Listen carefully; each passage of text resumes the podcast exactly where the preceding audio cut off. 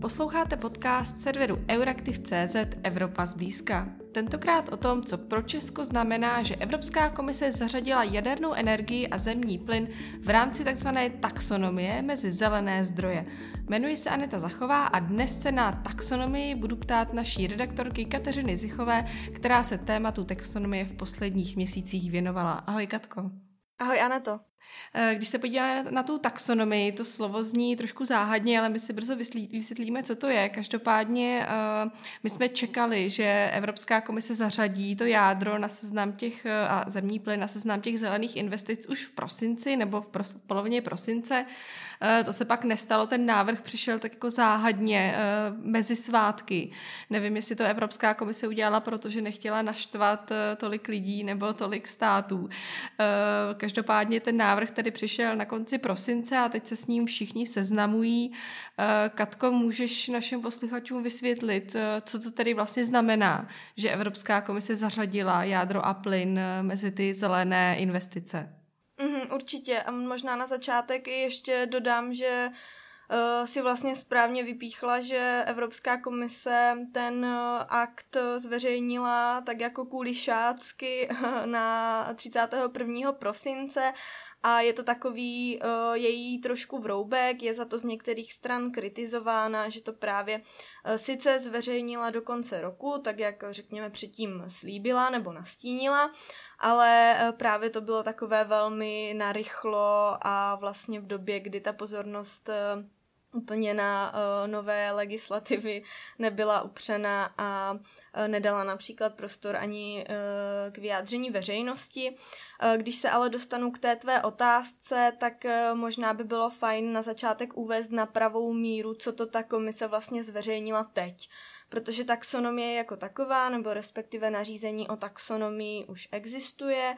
S tím komise přišla v roce 2020 a v podstatě um, to nařízení uh, rozřazuje jaké činnosti, technologie jsou udržitelné, jsou uh, ohleduplné k životnímu prostředí, jsou, řekněme, zelené.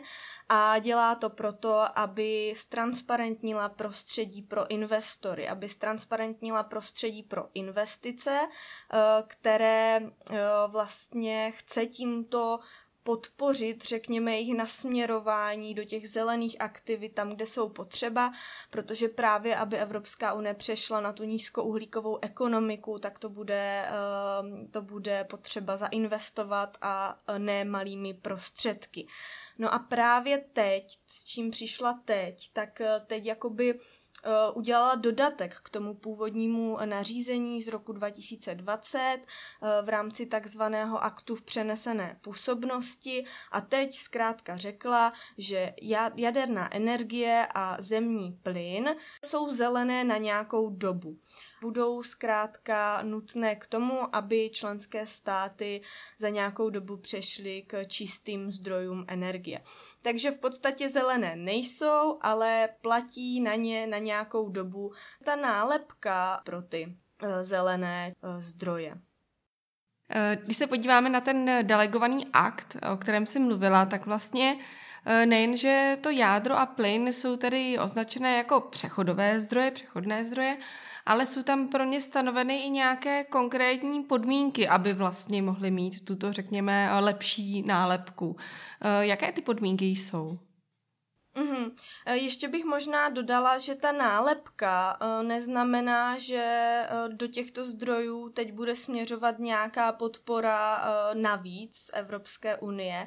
To rozřazení v rámci té taxonomie, tedy to rozřazení, co jsou čisté zdroje a technologie a činnosti a co už nejsou, tak to má v podstatě opravdu sloužit jenom kvůli tomu, aby to bylo transparentní pro vlastně hráče na finančním bankovním trhu, pro investory, aby věděli, jestli investují do něčeho, co je uh, vlastně v souladu s ochranou klimatu nebo nikoliv. Uh, taxonomie nezakazuje jiné investice než investice do činností a zdrojů, které jsou v souladu s ochranou klimatu.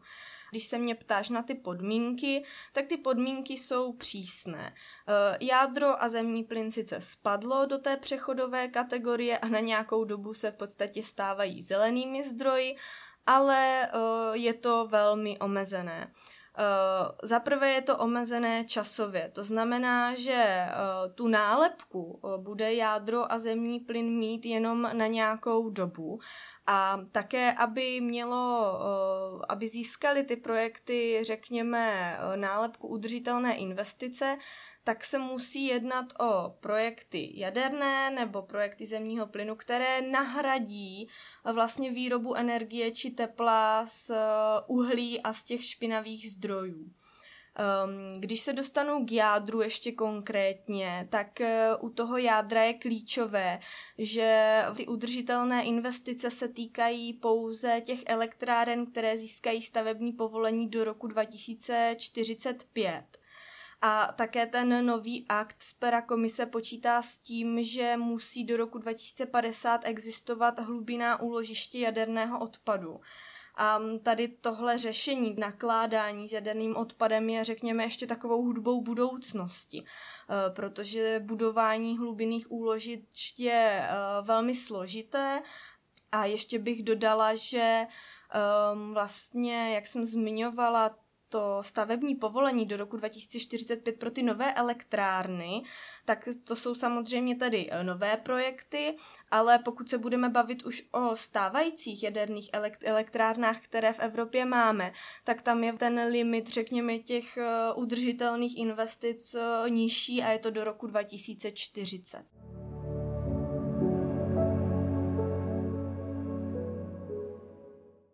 Když bych se měla přesunout k plynu, tak uh, tam jsou zase uh, podmínky uh, týkající se emisí oxidu uhličitého. Tam se bude jednat o udržitelnou investici, pokud emise z výroby kilowattu nepřesáhne 270 gramů oxidu uhličitého. A pak se také počítá s tím, že ten plyn se bude postupně uh, nahrazovat uh, čistějšími uh, plyny, například nízkoemisním vodíkem nebo biomasou.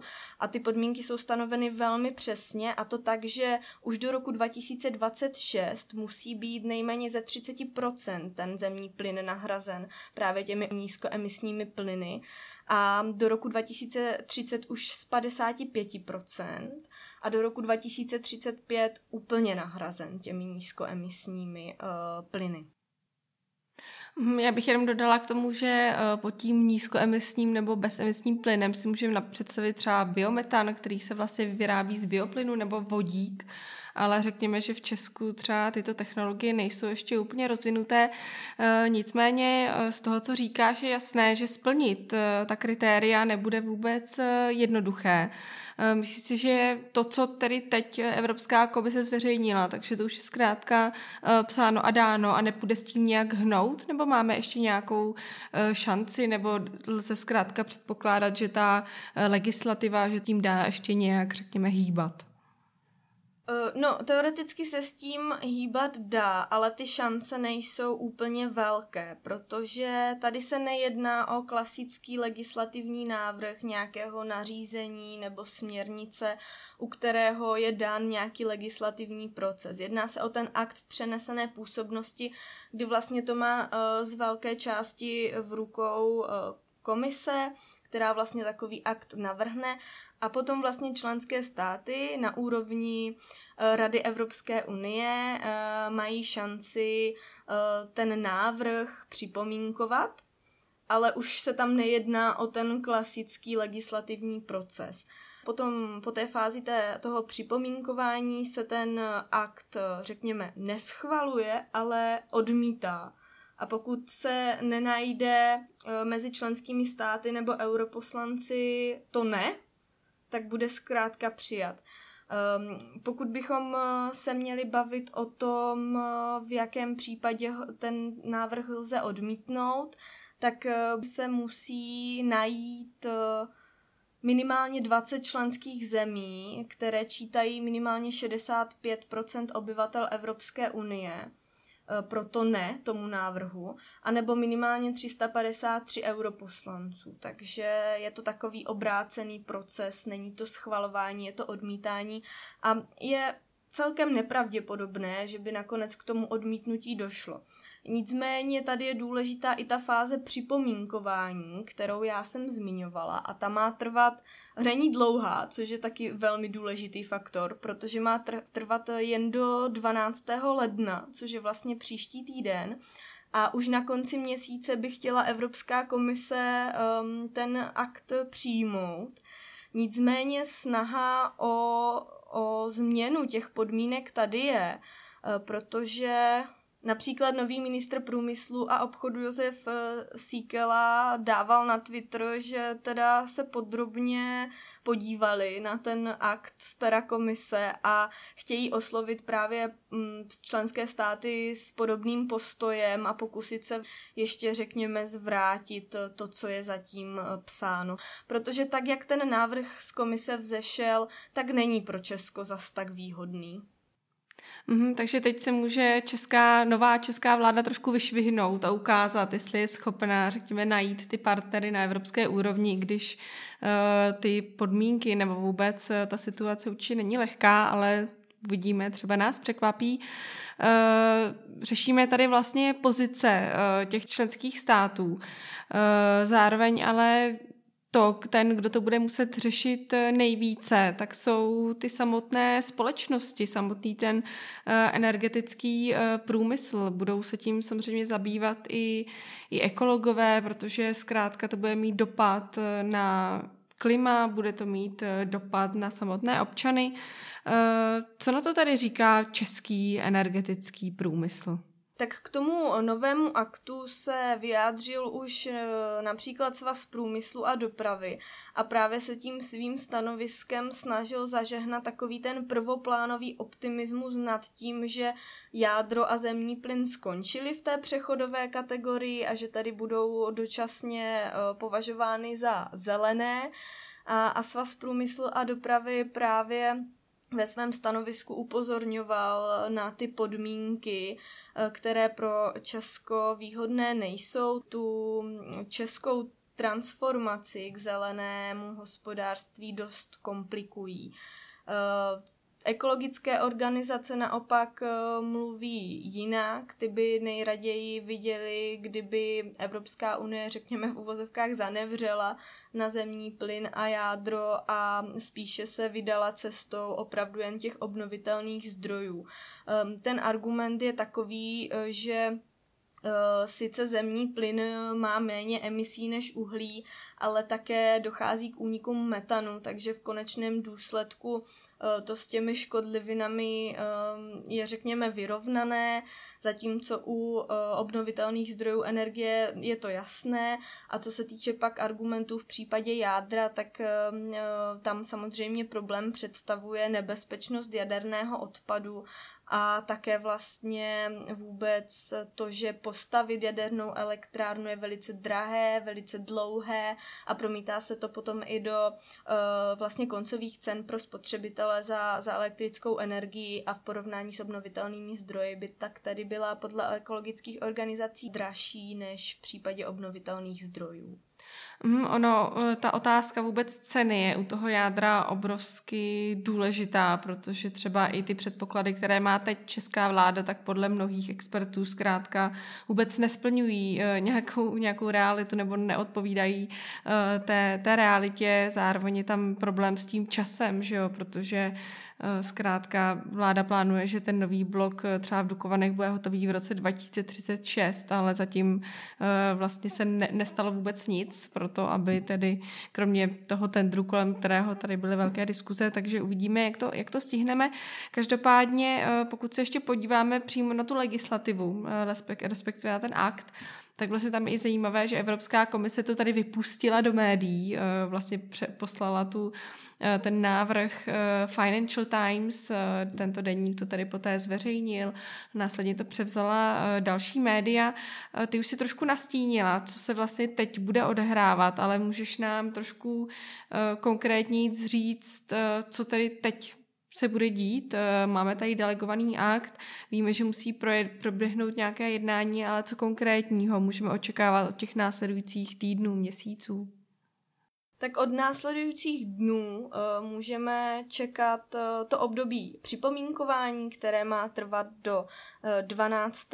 ledna a myslím si, že to bude velmi výživné, nicméně za uzavřenými dveřmi. Uh, výživné to bude z toho důvodu, že nejen Česko, ale i ostatní státy, které uh, podporovaly, aby jaderná energie a zemní plyn byly zařazeny do zelené nebo přechodové kategorie, tak jsou také rozpačité z toho návrhu a to právě kvůli těm podmínkám, které jsem zmiňovala.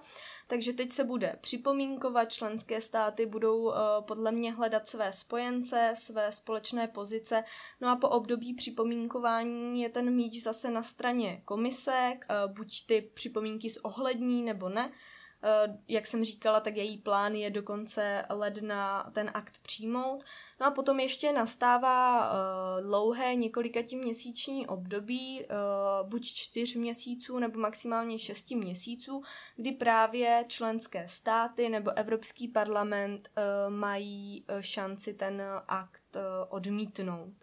Takže uvidíme za necelého půl roku pravděpodobně, jestli nakonec třeba k tomu odmítnutí dojde, ale spíše to není pravděpodobné, protože jak jsem zmiňovala, tak ta, řekněme, kvóta pro to odmítnutí je relativně, uh, relativně vysoká. A myslíš si, že třeba v Evropském parlamentu by byla šance najít uh, tu blokační, řekněme, skupinu, protože já jsem třeba i zaznamenala, že i řada poslanců právě Evropského parlamentu už se k tomu také vyjadřuje velice kriticky. Eh, a to jak vlastně z řad třeba konzervativců, tak i z řad eh, liberálů. Takže myslíš, že by třeba mohlo být pravděpodobné, že spíše než dojde k té najítí té schody k blokaci napříč členskými státy, takže třeba tím, kdo tu legislativu zablokuje, bude Evropský parlament. Je to reálné?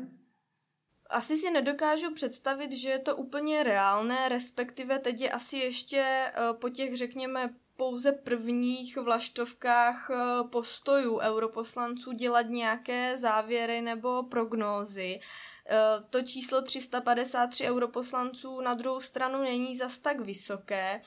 V Evropském parlamentu jsou ty pozice ohledně taxonomie rozdělené už od samotného počátku zmíním například český europoslanec Aleksandr Vondra, který je i stínovým zpravodajem, nebo byl stínovým zpravodajem k tomu eh, nařízení o taxonomii z roku 2020, tak eh, ten právě má za to, že eh, něco takového spíše ten trh pokřiví tím, že nasměruje ty investice do těch environmentálně friendly činností a zdrojů. Nicméně nejen členské státy, ale právě i europoslanci, jak si zmiňovala, z řad liberálů jsou rozpačití nad tím návrhem, tak jak z Evropské komise vzešel. Eh, můj osobní odhad ale je, že ta blokační eh, část nebo ta blokační kvóta se nenajde. Eh, když vlastně Evropská komise eh, zveřejnila tady ten delegovaný akt, tak tady v Česku propukly téměř oslavy vítězství, protože eh, jak třeba Andrej Babiš, tak i Petr Fiala a další čeští politici zkrátka byli rádi za to, že ta nálepka pro to jádro a plyn byla tady lepší, ne tady úplně zelená, jak říkáš, ale že zkrátka byly zařazeny mezi ty přechodové zdroje. Máme skutečně co slavit? Jak už jsem říkala, tak eh, ten postoj se potom eh, stal uh, náhle rozpačitým a to poté, co uh, se vlastně podrobně proskoumalo, co ten akt přináší. Uh, to vítězství spočívá v tom, že jádro a plyn jsou zařazeny, ale je to spíš takové hořko-sladké vítězství nebo něco mezi vítězstvím a prohrou zároveň. Zkrátka není to černobílé, protože uh, pro Česko je sice klíčové, že Evropská unie bude počítat uh, s jádrem a zemním plynem, ale jsou to právě ty podmínky, které Česku vůbec nenahrávají. Co se týče toho jádra, asi co je klíčové, tak tam Česku nenahrává um, ten časový limit, Eh, tedy že eh, nové elektrárny musí mít povolení do stavební povolení do roku 2045 a pro Česko by to v realitě znamenalo, že plánovaný nový blok eh, v Dukovanech by mohl být právě posledním novým jaderným zdrojem, které, který Česko vlastně postaví kvůli těm pravidlům v tom aktu a, a který postaví v souladu s tou taxonomií. No a u plynu tam je pro Česko velmi problematické to, že ten akt počítá už i s tím nahrazováním nízkoemisními plyny a počítá s ním ve velmi krátkém časovém úseku.